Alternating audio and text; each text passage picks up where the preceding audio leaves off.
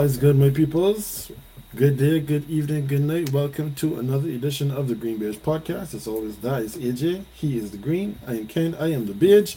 And we are here on Halloween. So happy Halloween to all of you out there who are trick or treating today.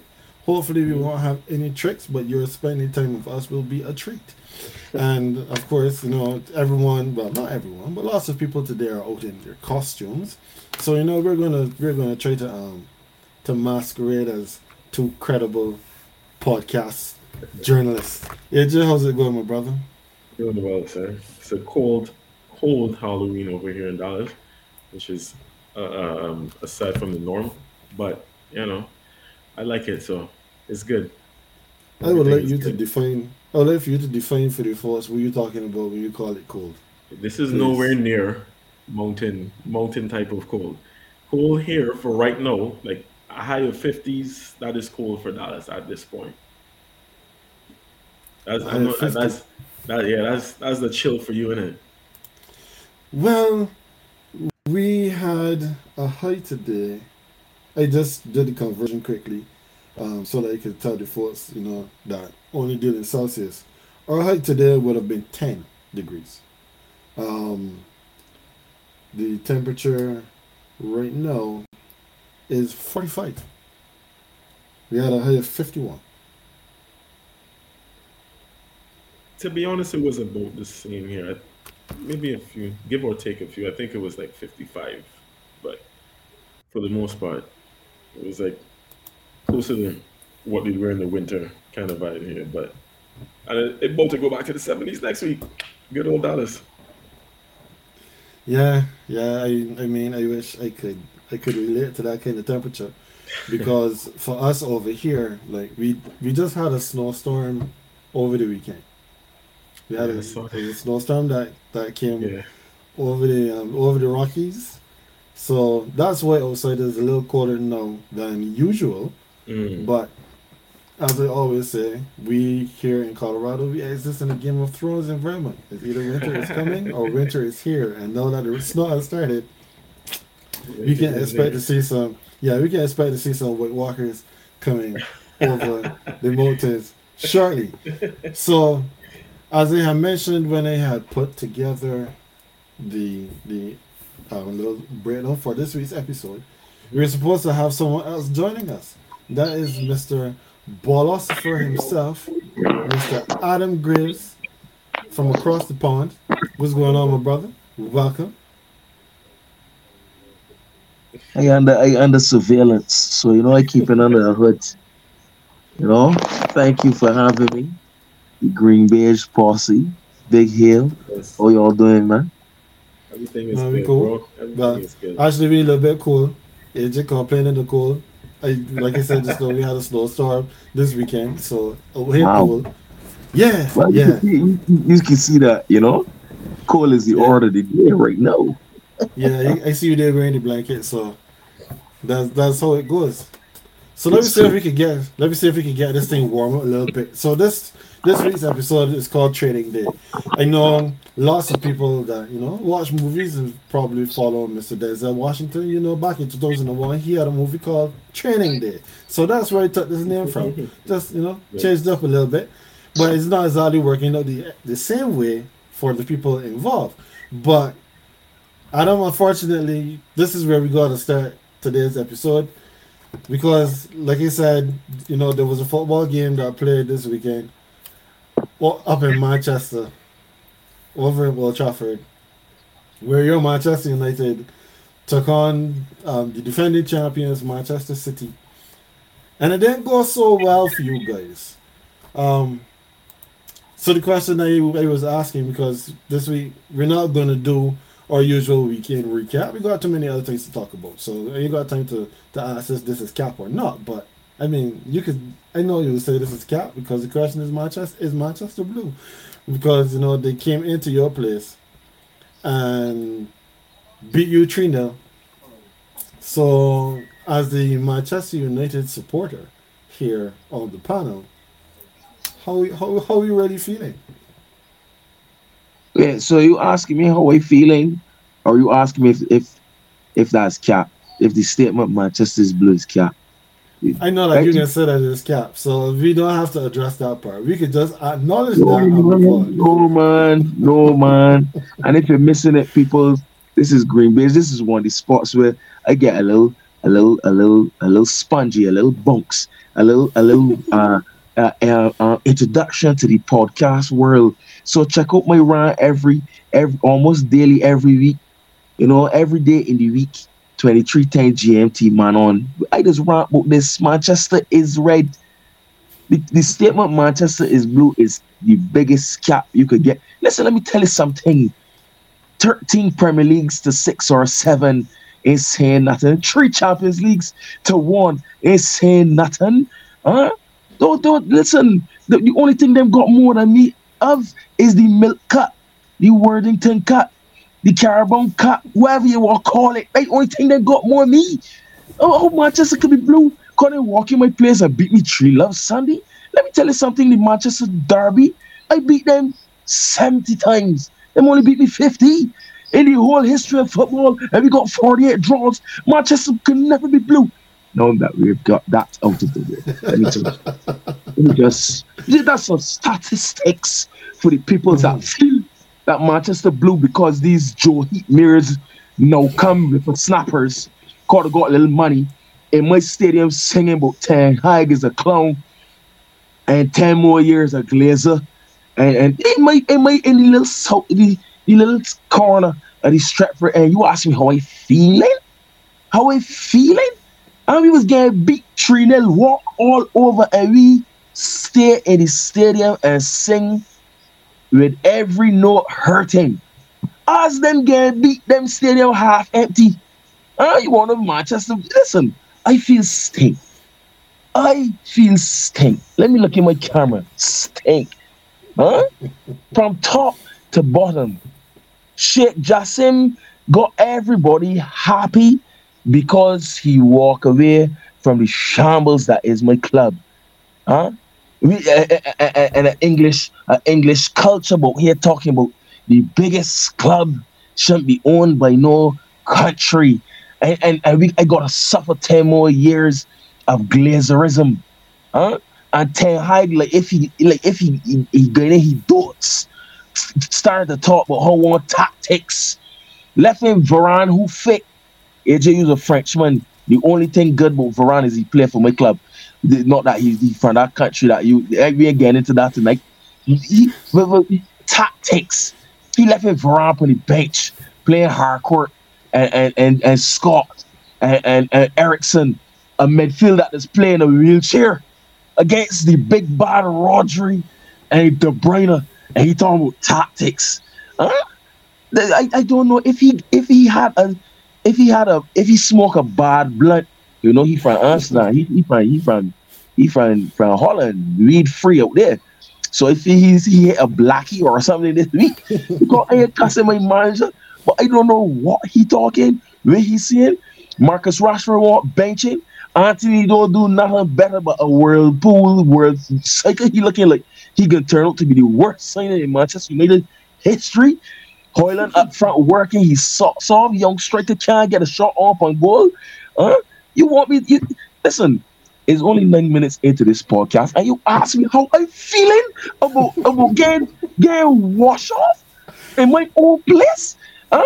The neighbors bong in my fridge, take up meat, sweets, chocolate, drink, and, and, and went to the toilet, do a number one, a number two, a number three, vomit too, and then even had the, the, the audacity to flush the toilet and then go back home. And you ask me how I'm feeling? No man, no, no man, no man, no man. Dude, are somebody else. That's somebody else.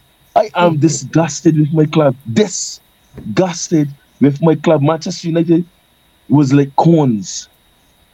All the cussing they do with Andre Onana, and I said it in my pod uh the last night. All the cussing we do with Andre Onana, if not for Andre Onana, this is one one one thing I'll end on. If not for Andre Onana on Sunday, we would have get beat about 12. That's a statement of fact. Huh? I- How we feeling? Well, you have to understand that I couldn't allow you to sit on that and brew with that all the way through, right? I needed you to be able to get that off your chest in the early. That I am your friend, and that is what I'm here for. I want you to unburden your soul. Let me So tell y'all you- something. Let me tell y'all something in podcast world. My friends are t- including this one here. one of my oldest friends. We know one another. Running about barely four years old. Uh, wrong church I think. My friends messaging me with delight at the dismal state of the most loved club in the world because guess what? When United doing well, people can't stand we United supporters. Okay, fine. So the moment we doing bad, everybody just let me know. oh my days. What? So, so, so, AJ, I can bring you in here now on a different question because obviously neither of us here for that red club in Manchester. So, I'm sure that you didn't feel what Adam felt. I know I didn't feel what Adam felt watching that game. However, there's a comment that has been publicized and reported to have come from Mr. Erik Ten Hag, and Adam made mention of it not too long ago where he talked about tactics.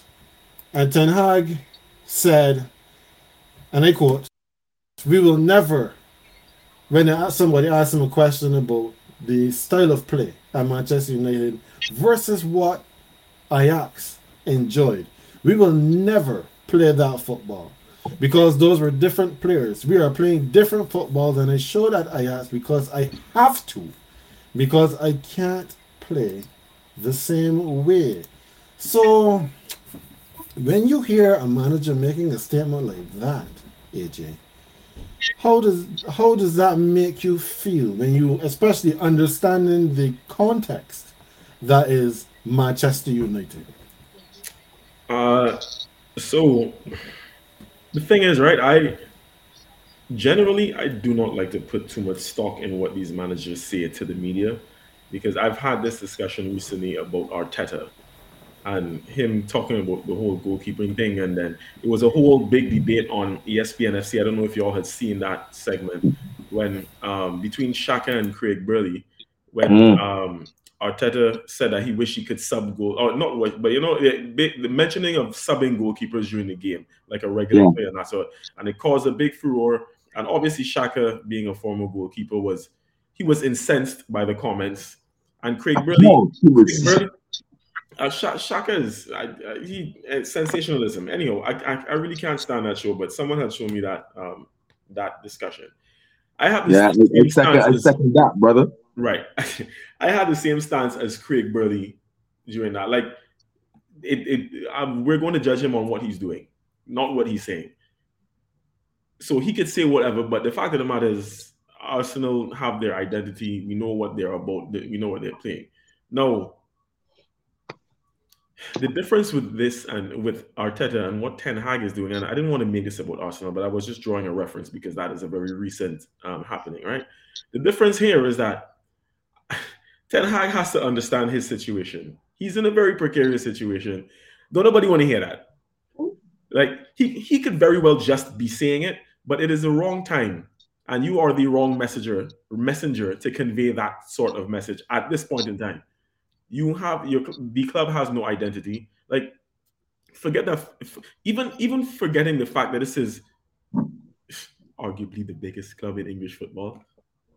Um, oh, he, he, I thought you'd look up for that one. But anyhow, even I, looking I, nah, nah, nah. I still low for a I, I still low for a reason for that one. That, I I actually mean- want you to hear someone else say that. Uh, nah, nah, I, I, I was beating you though. But, but yeah, forget the fact that it's the biggest club in English football history, right? The, the, the fact of the matter is, you are coaching a club and you have been in charge for long enough that this team should have some sort of identity. That you should know what they're about. Either they're defensively solid, or they're an attack attacking juggernaut, or you, you're keeping possession, or something, something. We don't know what Manchester United does, and that's despicable. And at this point, to just make those comments, I, like, how it made me feel as a football fan. I was like, bro, you can't be serious. As an Arsenal fan, I was long may it continue. I, I had to wear it with two hats, so that's where I'm at with it. I got I got so, response to that when when when when when, when Ken finished. When Ken ready. Go ahead. You can go ahead. All right. Oh. Well, I, I can jump. I can jump in first, then, and then I will let you you come forward because this is this is your manager that we're talking about here, right? So when I heard this, and I I've seen this um, in multiple forums over these last couple of days, and and one of the sentiments that was being expressed in a lot of them by quite a few Manchester United supporters was that Ten Hag was hired by Manchester United because of the style of play that he had instituted at Ajax. And the expectation that the fans, especially, would have had with him coming is that Manchester United, with supposedly better players, would be able to adopt the same playing style that Ajax had and do it more effectively. And therefore, be able to reach the heights that Ajax had done as well. Because you remember his Ajax team won the Eredivisie, they did very well in the Champions League, and this is with a bunch of youngsters, players that, as we were saying, no come down, they're no getting to develop in their professional careers. So for him to make a statement like this now, especially with the amount of money that Manchester United has spent in his tenure bringing in players that he would have wanted, like an Onana, like an Antony. You already had a Donny van de Beek, who people thought that Ten Hag coming in, Donny van de Beek was his captain at Ajax. You will be able now to unlock him because all of the other managers that he's had at the club before have not been able to do so.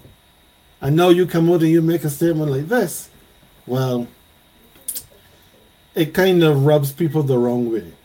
As you said, AJ, he is not the messenger for a message like this at a time like this when the team is struggling because you're not playing the football that people thought you were going to play. The team does not play any particular kind of way. You you don't know what you're going to get from them game in and game out. Is it are they going to sit deep and absorb pressure? But that's usually not what big teams do, especially when they're playing against teams that you expect them to be able to take the game to. Are you going to be trying to dominate play down the flanks? But you don't do that because your wingers like to cut inside and shoot the ball. They don't like to cross the ball. Are you going to build the ball up through the middle? But when you look at the players that you have, like a Bruno Fernandes, that is your club captain, then what are we really doing? So I can plug out here. I can allow my, my Manchester United fan, my brother Adam, to yeah. respond because I'm sure he has something to say about this. No, I I am I am not prepared to give Ten Hag for licks, full licks yet, um, for a multitude of reasons. Uh, and I can list some today. We we addressing this statement. No, just like typical media, we'll take a statement out of an excerpt, blast it, and it will have an, an, an effect out of context that was made in context. I'm not sure how many people watch or care to watch a Manchester United press conference or when it was said. But journalists also have the knack of baiting, as I AJ as, as AJ just trying to bait me, of baiting men, especially managers, especially when managers in the hot seat or in a precarious position, on a position that is generally felt uh, around the footballing world. Um, so to the, the current the current um, narrative around Manchester United is all them don't have no style. We ain't we, we, we can't recognize wait, what do they play. Cool. This is the same Manchester United that five months ago the majority of mainstream media was was praising same Erik Ten Hag that they were praising for changing the attitude around the club, and the club is on the up, and this thing and the next thing. Let let's not be fickle as as fickle as the mob is. The same Manchester United that Arsenal have to look over their shoulders because they bottled the league, and Manchester United is coming because Erik Ten Hag has this and that. And this is the same United with pretty much the same players. And no, we don't have a stud. That's point one. Point two. United with these players have slipped again back into a reclusive mindset of counter attacking football. A lot of people might not, again, because the narrative is, oh, they don't have the style. Really? United under Van Gaal did it, not Moyes. Moyes didn't know he was doing at all. So I say he. Van, under Van Gaal, under, under Jose, under Ole, and now under Ten Hag. Manchester United, each and every single time, started with a style um, similar to what that manager liked, and then based on a number of, of, of things, injuries in every single case, um, player disagreements, every single case, and and and then pressure from being the Manchester United slip back into that counter attacking or everybody gonna run at me so we can sit back and try to depend on an individual um, moment of brilliance or uh, uh, a counter attacking style of play. Van Gaal, Di Maria, Falcao, we could, we could call them Jose, Pogba. Uh, remember what I said? Injuries and disagreements of players. Ole, same, same thing. So when Ten Hag last season started to adopt the playing out from the back, um, the the sternness of of Martinez, who get cussed when he first come to, and then turn into oh, he's one of the signings this season. Casemiro, or he's past it. Then he turned into one of the signings this season. Now all of a sudden he's a stopgap. Casemiro, um, he passed it. Blah, fine. We're going through a horrible patch because of a number of things. But I am I refuse to buy into this false narrative of oh Manchester United don't have a style. Now to finish that point, and thirdly, on and Ten Hag's actual statement. Ten Hag said, "We will never play the way Ajax played," and followed what I did at Ajax, and followed it up by saying, "I had different players at different stages of their careers. But nobody gonna post that. No, nobody gonna post that. That that ain't gonna hit as solid. That's not gonna hit as solid as you know. I will never play the same way players at Ajax. What? And you getting paid right now? And you did so well at Ajax? Why would you say that? He also then went on to say that a lot of players are not pulling their weight. This very same press conference, yeah. The very same press conference. But that get hit as hard neither. So I am not going to paint Ten Hag yet, despite bringing in an Antony who he's not getting anything out of. Bringing in an Onana who start about as choppy as the waters off of Alaska. Bringing in um falling out with Sancho. Sancho fall. I I I would say that. I, I waited to see he wrong South London. Don't worry yourself. I get to see he's drive but wrong South London always got a pretty thing. He, he, he, anyway, let me not out the man. You know what I mean? the team. But Marcus Rashford continually playing Marcus Rashford. Marcus Rashford is so entitled in my side. You know what I mean? Man calling for Bruno Fernandes to be dropped. I'm sorry. Bruno Fernandes is the is the man that has met the players clap, the fans very awful and get paint a lot of people don't like to, to talk about that. They rather talk about the whinging, mourning, Bruno Fernandes when he again he rape on the pitch. And it's not that I like that either. You know? But my, my team in the doldrums. So everything negative right now, they shine bright like a diamond. So, so, so, so. I hear you. I hear you. Those are all credible, valid points. My thing is this. Think you're giving Ten Hag a pass, and, and the thing I don't like to do these comparisons, but I, I just want to draw from my experience because I was at the point. I, I will admit, I was at the point a few years ago where I was Arteta out. The reason was, in my opinion, I couldn't see what direction this club was heading in.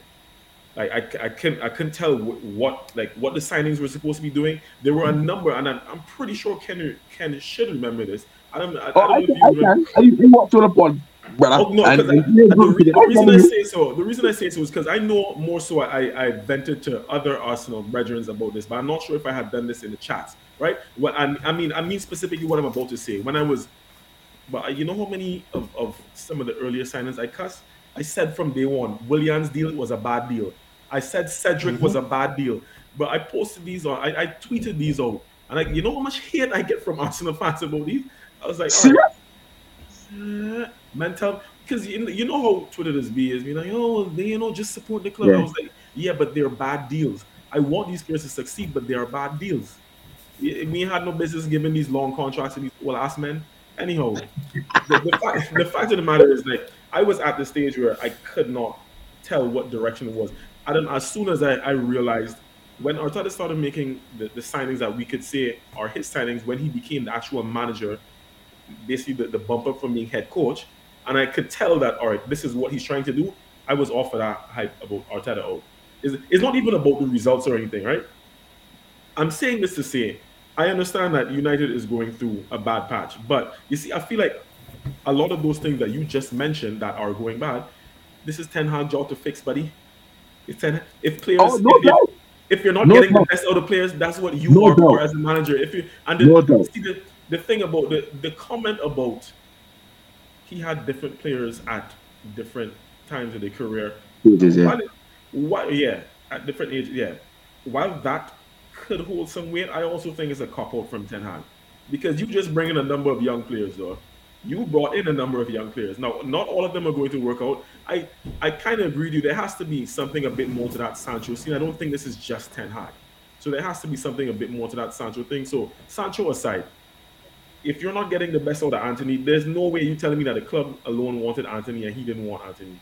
He ain't getting the best. No, no, he wanted Antony. Right, no, no, right. no, nobody, no, no, nobody can come and tell me he didn't want Antony. I know he's a Brazilian. And I like Antony. I I like I always did. Yeah. For I tell you, they turn nine for one of my league Dutch club called one of like one of like Ajax. As a PSV man in Holland. Wanna know that. That's about, about that. Good. Good. I am in a very bad place. It hurts my heart. Anyhow, I, I I just I just believe that Ten Hag has to take a bit more culpability than you were giving him there, but I don't think it's the end of the world. Like I'll be honest with you, I've also said to some of my United brethren I work, like some of my boys at work that United faithful. I actually really like Højlund. I think he's going to be a decent striker. You could tell, you could tell he's still. You can, you can see what he wants to do. Yeah, yeah, you, you can, you can, because even in that same game, there were times when if he had a better like decision making in that final third, y'all could have had a few more opportunities. I, I, will give, I'll give you what, I'll give you this. Mm-hmm. His youth so even in that big game against City, his youth uh shone through because if he had, it, it looks like he he he right at the stage where he need five chances to put away one or two. You know what I mean? But he he putting himself in that position. You know what I mean? So like, but he doesn't have the support to, to like. I got, I got two wingers that don't walk across the ball. I don't see what it goes away like because they ain't alternate wingers. But Højlund can develop. I, I really believe so. I was never down on the signing, even when y'all signed him. I was like, if you look at the way the man actually plays football, like you could tell that there is a budding good, good enough striker in there. He does yeah. need the support and whatnot. His the, the decision making should come along with time, but I, I'm I'm I'm I'm not wanting to give Ten Hag a couple. And the odd thing is, when I was calling for Arteta oh. Ten Hag is who I wanted to replace because of that Ajax stint. But boy, y'all didn't make me alive, boy. All right. yeah, it's, it's amazing how some things tend to to to work out how they tend to fall into place. I mean, I will agree with AJ that there was that period of time where I too was very vehemently saying Arteta out because apparently it was not just him, it was him and Edu. I wanted both of them gone because apparently we could only sign um, players that Kia Joorabchian was representing. We couldn't find anybody else. Yeah, we, we couldn't find anybody else. We we had him doing our entire scouting. So like Jimmy Carragher said, stop blaming the upstairs. Like, oh, Jimmy said, stop blaming the upstairs. Like, if the upstairs don't got something to do with it, it has to. Look how, look how y'all had that change. That slick change. That change, yeah. Uh, and look at difference. See what I mean? Yeah, because once once the, the club understands the sporting philosophy of the manager and they support him in the transfer market, then things should happen. Like it just said though, I too believe that Ten Hag saying what he said is a bit of a couple because it's not like if the club has not backed him with money. It's not like if they've not gone out and gone on players that he wanted. The team should look better than it does right now. You have to fix it, sir. Yeah. And you saying that this is, you know, I'm a little bit hamstrung. Well, that ain't gonna fly here at this point. Ain't gonna fly. Even not not to think. Even the great Sir Alex Ferguson when he got it wrong and we cussing. That's if Fergie doing ignorance and what's not. He looked to turn it wrong, but he just shot in the same players that he that he bought. You know what I mean? I, in recent mm-hmm. memory, Bebe, David Bellion, them kind of men that oh, Gabriel Obertan. My God, you know what I mean? Like, okay, yeah, workout. Sorry, fella, go ahead. But it's almost like if to hide, try to will. Let me use Antony, will Antony into. Listen, nah, he he's the, and, and I'm not saying it. I'm I'm I'm not saying it. I agree with you. It, it's definitely his his job to fix, brother. I can't disagree with you there like being a tactician is one thing, right? But you also need to be an actual leader of men, like off the field. That's why you get the best out of these men. Like I, it it does not feel like these players are playing for Ten Hag. It feels like there's a disconnect. Like, yeah, there's a manager and players. It doesn't feel like there's one. Like y'all don't have seem to convey that sort of like. I I don't that road again. No, I don't. I'm just saying, I don't feel so. And it, it, it, looks it look otherwise to you. It look otherwise to you. Four, four months ago, his substitutions were praised through the roof.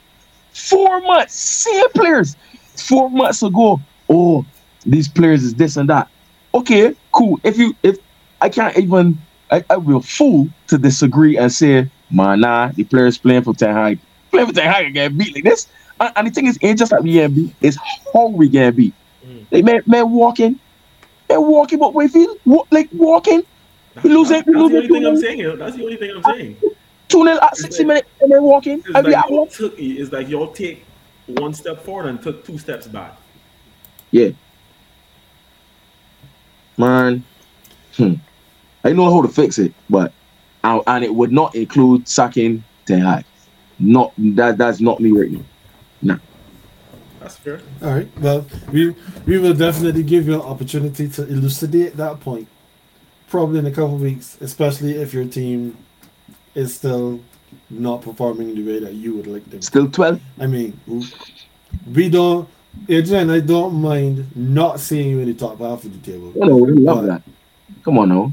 That is that is that is that is what it is. We we would just want that you don't end up being, you know, worse off than the dumpster fire that is Chelsea. So now that we've talked about um, the the Manchester um, situation, don't want to call it a debacle. Um, let's move on now to this NFL trade deadline because there was a lot that went on today. In the past, the NFL trade deadline used to come and go, and nobody seemed to know or care because nobody actually moved like you might see one or two players that might be just like depth pieces get shifted around. But over the last few years, this has changed. We have seen bigger and bigger names at least get rumored to be moving. And then this year, especially, we've seen some of, I guess, some more substantial names get shifted. by my count, there are 14 trades that were made. Well, I guess you should say relatively impactful trades that were made over these last well eight weeks of the season. Um, some notable names: Chase Young, former first round pick of the Washington Commanders, he was traded to the San Francisco 49ers. Those 49ers also picked up Randy Gregory after Denver decided that he was um, no longer required. Mecole Hardman, he was with the Jets and now he is back with the Kansas City Chiefs. Probably didn't like his contributions this weekend, but you know, we, we move on. Joshua Dobbs, the quarterback, he was the starting quarterback for the Arizona Cardinals. He is now moved over to Minnesota because they lost their starting quarterback, Kirk Cousins, to a torn Achilles. So, I mean, there are others. I don't want to spend the time just reading a whole list. So, AJ, which trade of these that we've seen um, consummated over these last couple of weeks, especially these last few hours, do you believe is going to be the most impactful? I want to hear this. Ha ha. Uh, the most impactful, ah, most impactful, honestly, for me, it's on the defensive side, and the, it was. Uh, it's not even one, but it's two. The Okay. chase, the chase young one, that surprised me not in the sense that I. Hold on, let me let me. How do I want to put this? Okay, I wasn't I, I was it's almost like half and half, kind of on the fence. Because when he was traded, I'm like, all right, I, I I- don't feel like that was, that has come out of the blue. Washington are really bad. Obviously, they have a new owner and everything, so like this is the kind of thing that happens, right? Sometimes you just hit and rebuild. I think what had me in shock more so was where he got traded to. Like a co-worker and I were like, nah, well, it seems like the NFL gonna have to put blocks on the 49ers trading, like like similar to what they did years ago with the Lakers and, and blocking Chris Paul going to the Lakers. Yeah, it feels like they're gonna have to do that because how are they? And you even said it in the chat, Ken. Like these men are just collecting defensive ends like like the Infinity Stones, bro. How is this happening? I I I, I thought Chase Young would have ended up somewhere else, but um, to see him end up at the Niners, I think is going to be is, uh, is going to have an impact. Like, um, obviously he's come back from a, a lengthy injury layoff. Don't know if he's he hasn't been his best this season, but I still think he can add something, especially in a team that defensively this year they have not been able to rush a passer as effectively as they did last year. I, I, I think he can he can add something there.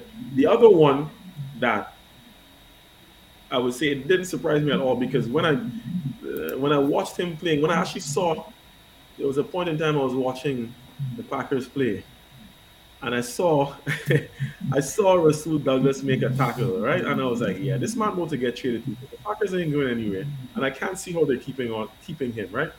Lo and behold, he gets traded to Buffalo. I, I like this trade for Buffalo as well because of the fact that they have a lot of injuries on, and on the defensive side as well. I, I, I think I, I highly, highly rate Rasul Douglas. So I think this is going to be impactful for them. I'm actually surprised that they didn't make a move offensively. If I don't, unless you would have to correct me if I'm wrong, but I can't remember them making, yeah, a move offensively or, or what have you.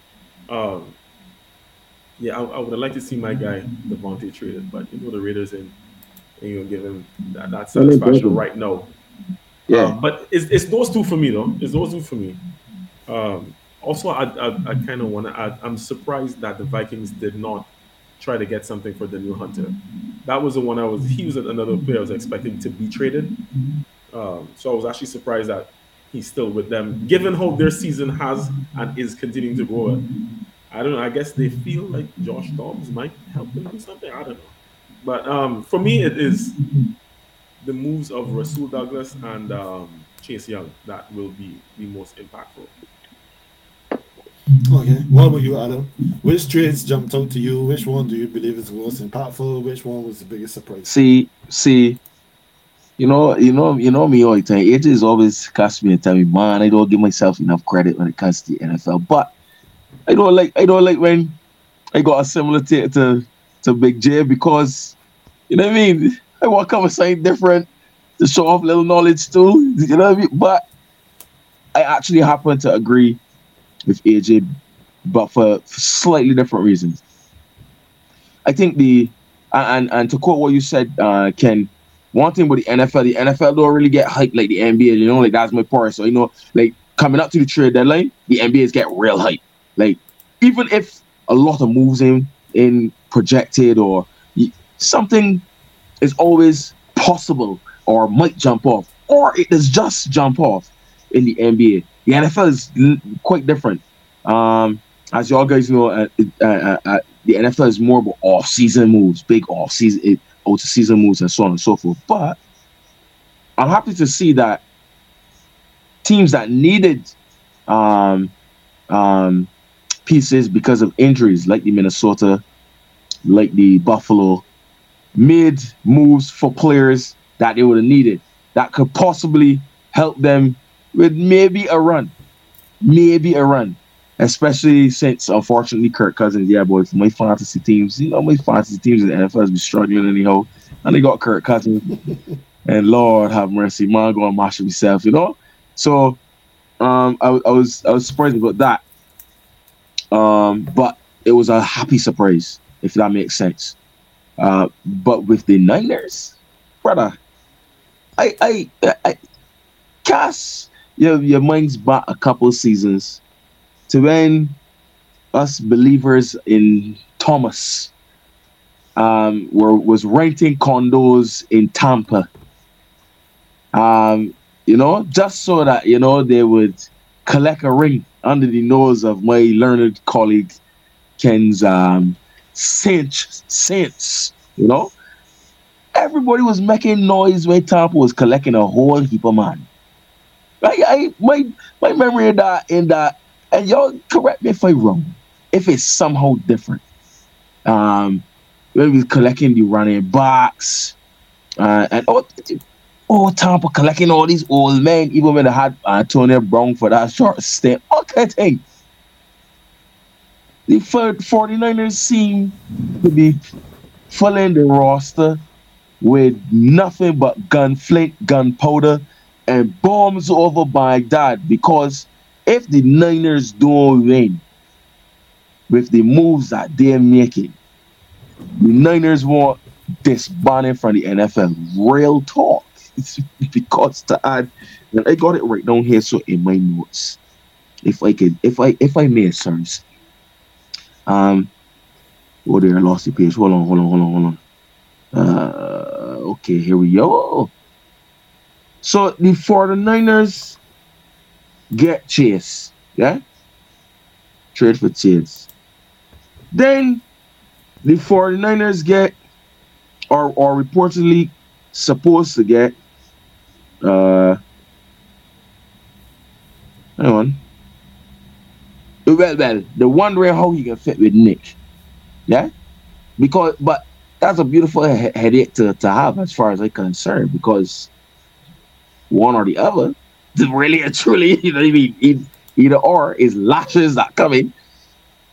But if if the 49ers with that with that team, yeah, and a record of what's the Niners current record called? They just lost. I think they lost to the Bengals. Um, Five and three. They just lost to the Bengals, right? Right. Yeah, they just lost three straight. They just right. Just lost three. Oh, oh. So the five and three after starting the season so hot and get bunks quick, fast in a hurry in them two three games. I know make these moves the night tell me i want y'all to tell me why it is or why the niners wouldn't win. That would be my question. That, that's my novice question. Why with these moves now? After the start they made even with the get with the losses why the niners wouldn't win? And i don't i didn't really like niners but i just say me go to excuse Well, the, the challenge that they have is that they still are working with Mr. Irrelevant at quarterback, who, for as good as he has looked over the last however long, well, he had what, 16, 17 game win streak? He has come back to earth. with quite the bump over these last three weeks, right? So that is number one. And number two, while their pass rush is really, really good, and they have a really good safety in um, Hufongo, or Hufongo, I don't remember how his name is pronounced right off the top. Um, their corners are not that great because you can't pay your corners if you are probably allocating 60% of your cap to your defensive line. So if guys are able to block, then you have an uh, they ha- they can be got on the back end. So those are things that they have to consider.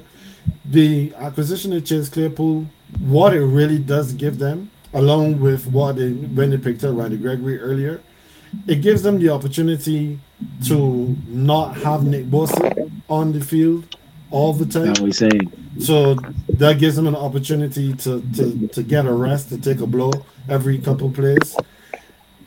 It also gives them the constant rotation. You you never get a break because of the fact that you have so many pass rushers.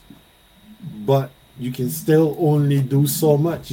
You, can't put four pass rushers on your defensive line because when everybody's rushing is that when you're when everybody's flying going to the backfield, then they they can easily then create holes for their rushers to get through, and then they're already at your second level. So I believe that it will have an impact. Um, when I look at the trades, when I look at the list of the names that have gone, I was surprised that Joshua Dobbs was the one that was picked up by Minnesota.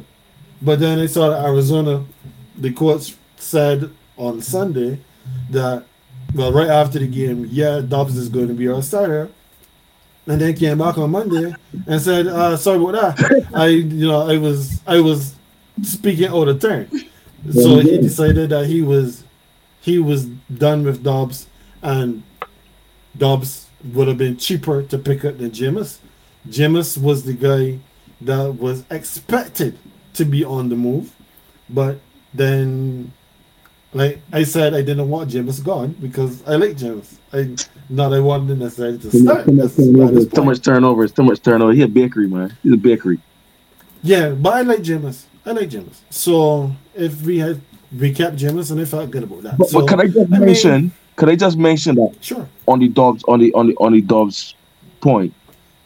Do you remember? I I asking you guys if y'all would think. Can't remember if it was on this platform or if it was when we were drafting in fantasy or whatever. If y'all think that Kyler gonna play this season, you remember when I asked that? I think the Arizona Cardinals just answered that question. Well, yeah, for sure, because whoever the other quarterback is on the roster, that quarterback is not as good as Kyler Murray. So Kyler Murray is going to play. Yeah. He's it may not be this week, it may not be next week, but he is going to play in some week This, this before the season is season. over. Yeah, for sure. So now I don't know we're gonna move this away for the gridiron to, to the place where you are most comfortable. Mm. This is the hardwood.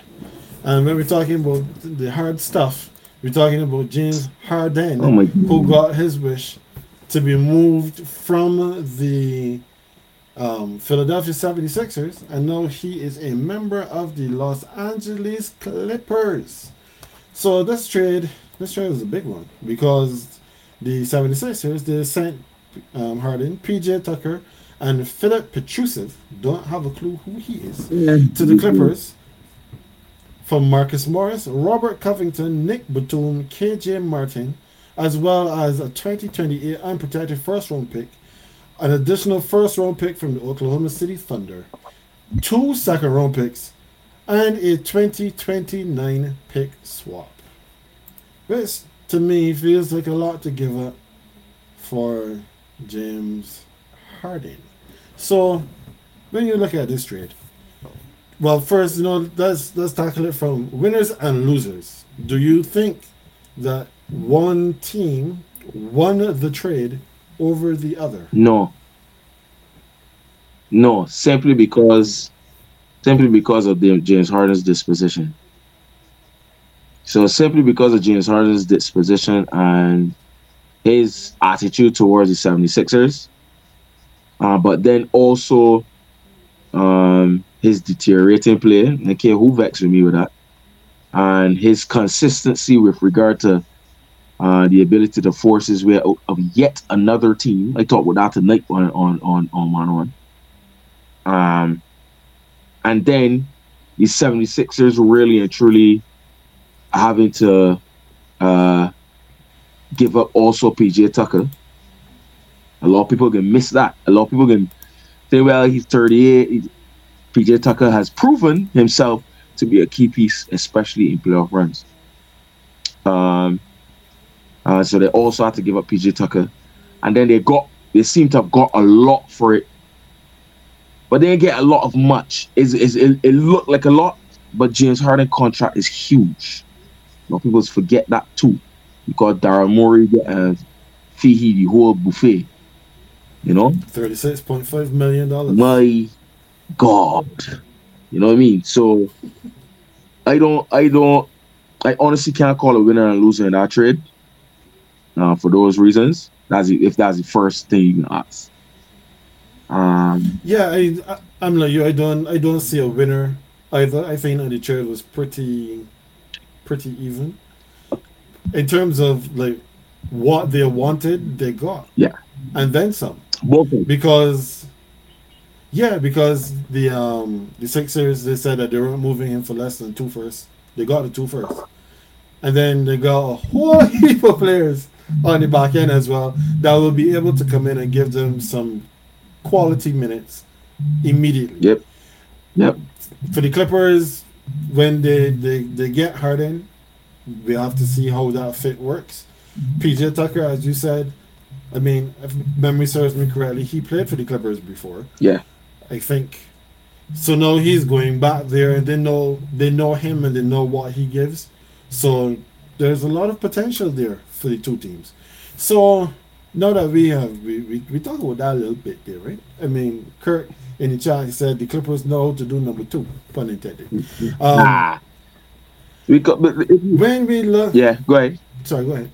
Oh, because it, even if you think about what what Philadelphia got, Philadelphia gets Marcus Morris, solid bench player. Nicholas Batum, solid player. You know what I mean? So Mm-hmm. I could put my support behind the Sixers again in making some noise in the East because everybody know how I feel with James Harden. He must win nothing, nothing when it comes to NBA chip. No, he will win nothing. I know he going to the one team for sure that I will forever want to win nothing.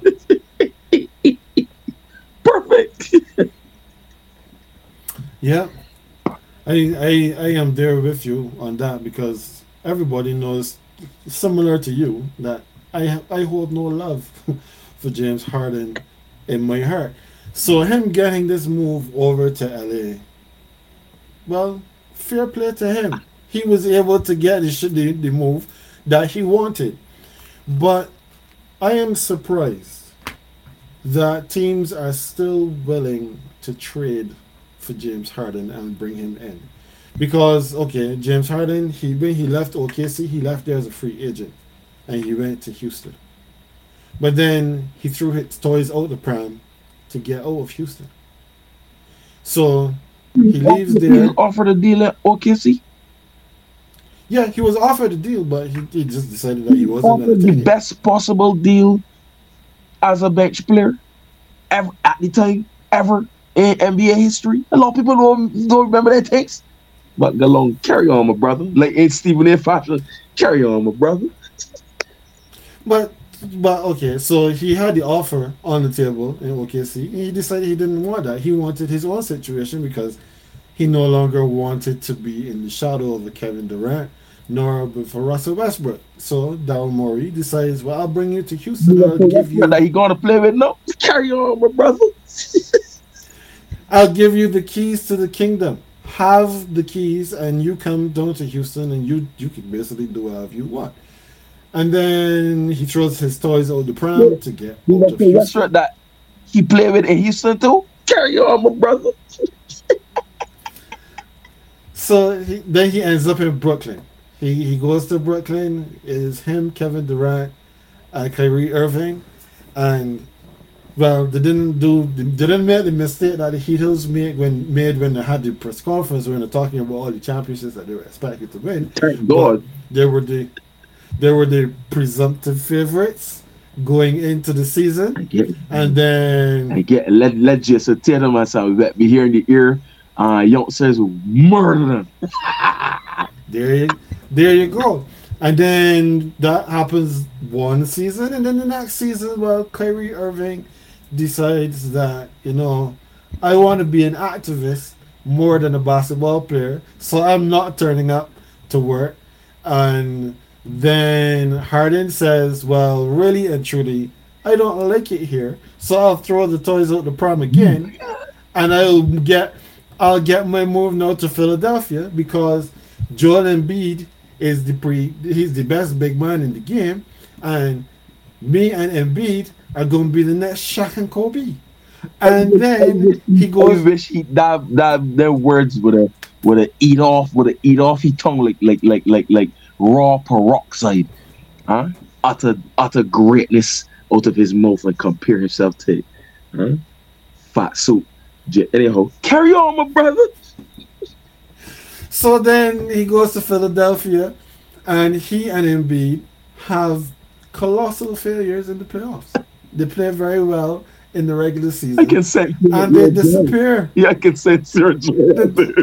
and then they disappear in the playoffs. like they both Joel B, singularly Yes. and more collectively. yes, exactly. They they both just vanish when when the, the lights get brightest, but then they get on a, in a press conference and talk about how but the two of us can't do it alone. Well, you you didn't do anything because everybody else had to do it because you didn't show up when they needed you the most. Tobias, when Tobias Harris and, and Tyrese Maxey are your two best players in the playoffs. What did you In the playoffs. What did you do? And this is and and, and this is with Joel. Sorry, MVP Hold on. Joel Embiid. No can get MVP, MVP Joel Embiid because Joel Embiid, according to who you ask, was robbed of the MVP before because Nikola Jokic was not supposed to be MVP. It was Joel Embiid because Joel Embiid was doing all of this. He was doing this and that and and, and, and, and, and so on and so forth. The Nikola Jokic the- averaged almost a triple double last season. That one. That the Nikola That Jokic that went all the way to the finals, whitewashing the Lakers in the process. It averaged a triple double in the said same fight. That Nikola Jokic. That one. That Nikola Jokic. every game of the season last year. That one. Mm. So Somewhere else. So, so, so yeah. So, I mean, we, when we take a look at all of this, it's like, good luck to the Clippers with James Harden, because yes, they have Kawhi Leonard, who, if he stays fit, can still be a top twenty player in the NBA if he stays fit. But we know that that is as unlikely as me opening these blinds and seeing the sun up at 7 or 8 p.m. he also has a Russell Westbrook who still makes questionable decisions this deep into his career. Um, we still have That's it. a Paul George Oh my goodness. who who hopefully has now put his injury history behind him and has been playing some pretty good basketball while he's been on the floor. But if you expect that Kawhi Leonard is going to be able to give you something in the second round of the playoffs after an 82 game season where he's only probably going to play about 60 Yeah, if we're lucky. 16. But carry on, my brother. If yeah, if you if you think that you're gonna get something from from Kawhi in the second round of the playoffs, and you think that you're going to get better decision making from Russell Westbrook in the second round of the playoffs, there's a reason why I'm sticking on the second round of the playoffs. And then You are going- And then you are going to get from Paul George Second round of the playoffs. by himself Second round of the playoffs. in the second round of the playoffs to get you know to the Western Conference Finals, right? Because we know that if they get to a game five, six, or seven in the second round of the playoffs, James Harden is not going to show up. He might as well do like Kyrie Irving and just take the night off. That is how I feel when I look at this trade for the Clippers picking up James Harden in 2023. That was phenomenal, brother. I feel that. If it, listen, I want, I want, I want y'all to take out that one excerpt.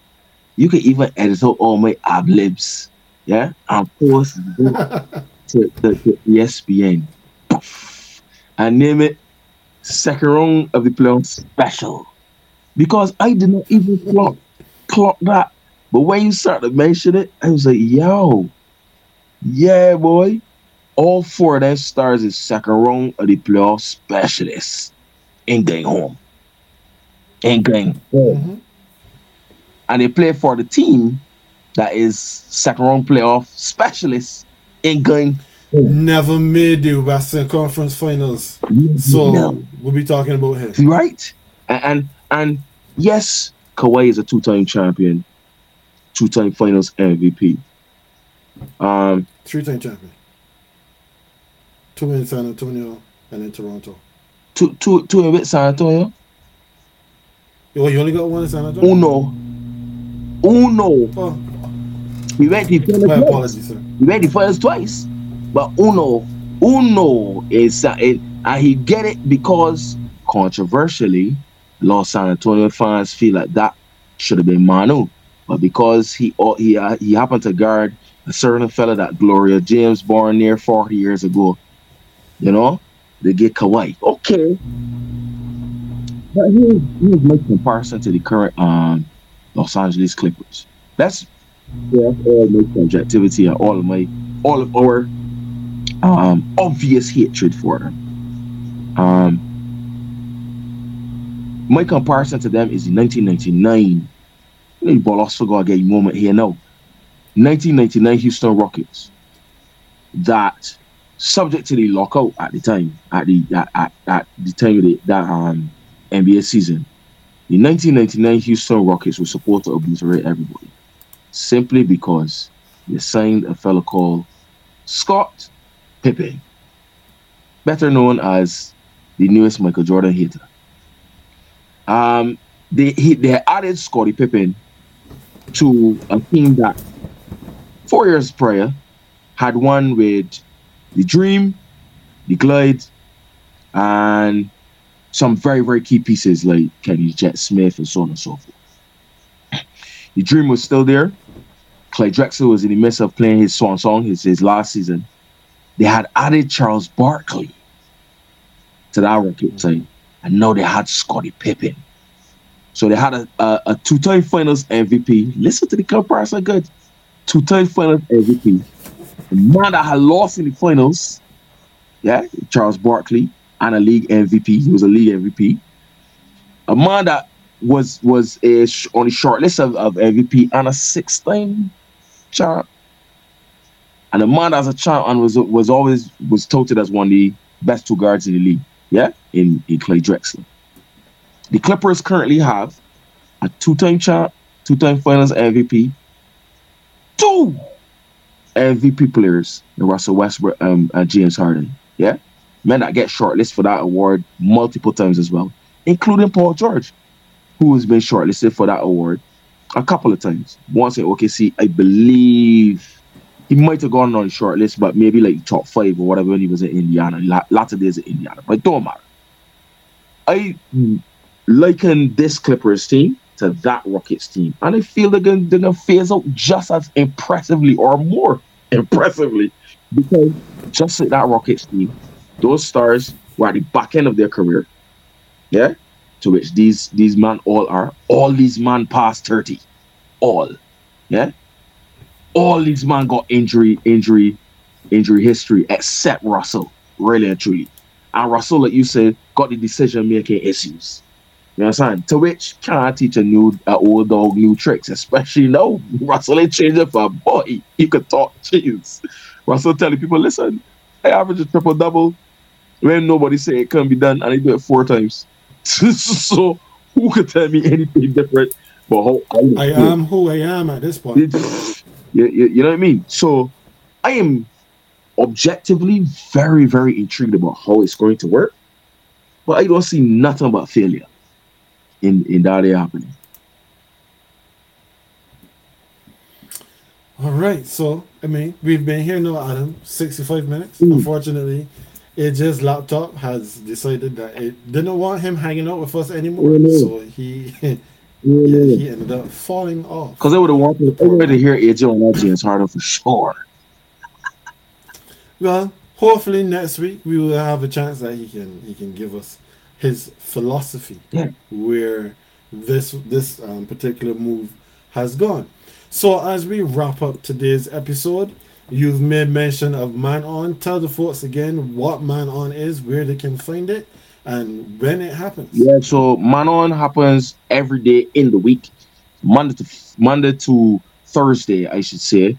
Um, um, I toyed with Sunday, so I, I had one on Sunday after that abysmal Manchester derby, and it's a sports rant pod. So it is me ranting about the teams that I support in various sports. So everything from football to NFL to basketball to Formula One to a- any team or player I support, or any any particular issue uh, or um, um, hot news topic regarding that sport may also be mentioned. And it's random and it's held on Instagram live every Sunday to Thursday, I should say, at 2310 GMT. So, based on wherever you are in the world, man on 2310 GMT, 10 to 20 minutes.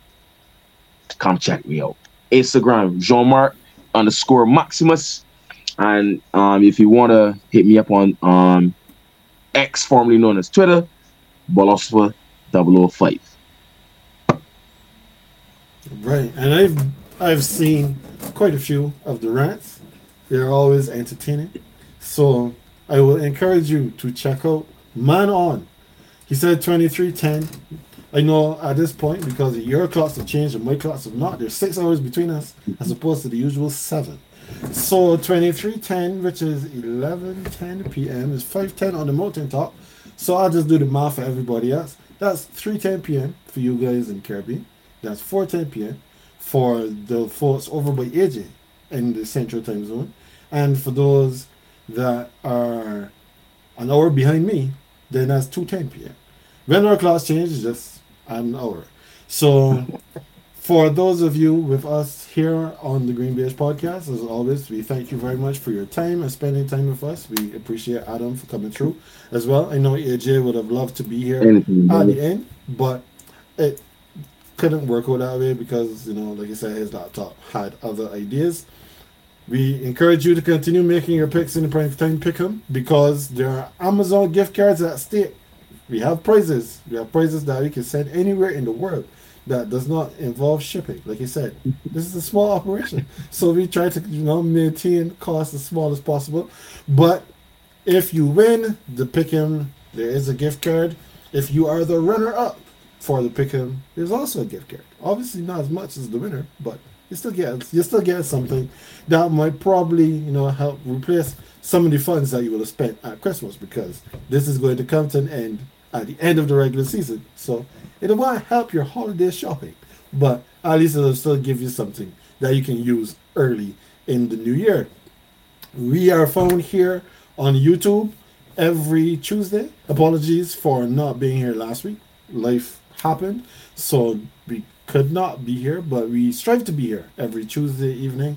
This, uh, excuse me, for at least, no, sorry, for from next week, it will be at 9 p.m. in the Caribbean, 8 p.m. Eastern, 7 p.m. Central, 6 p.m. in the Mountain Time Zone, and 5 p.m. Pacific.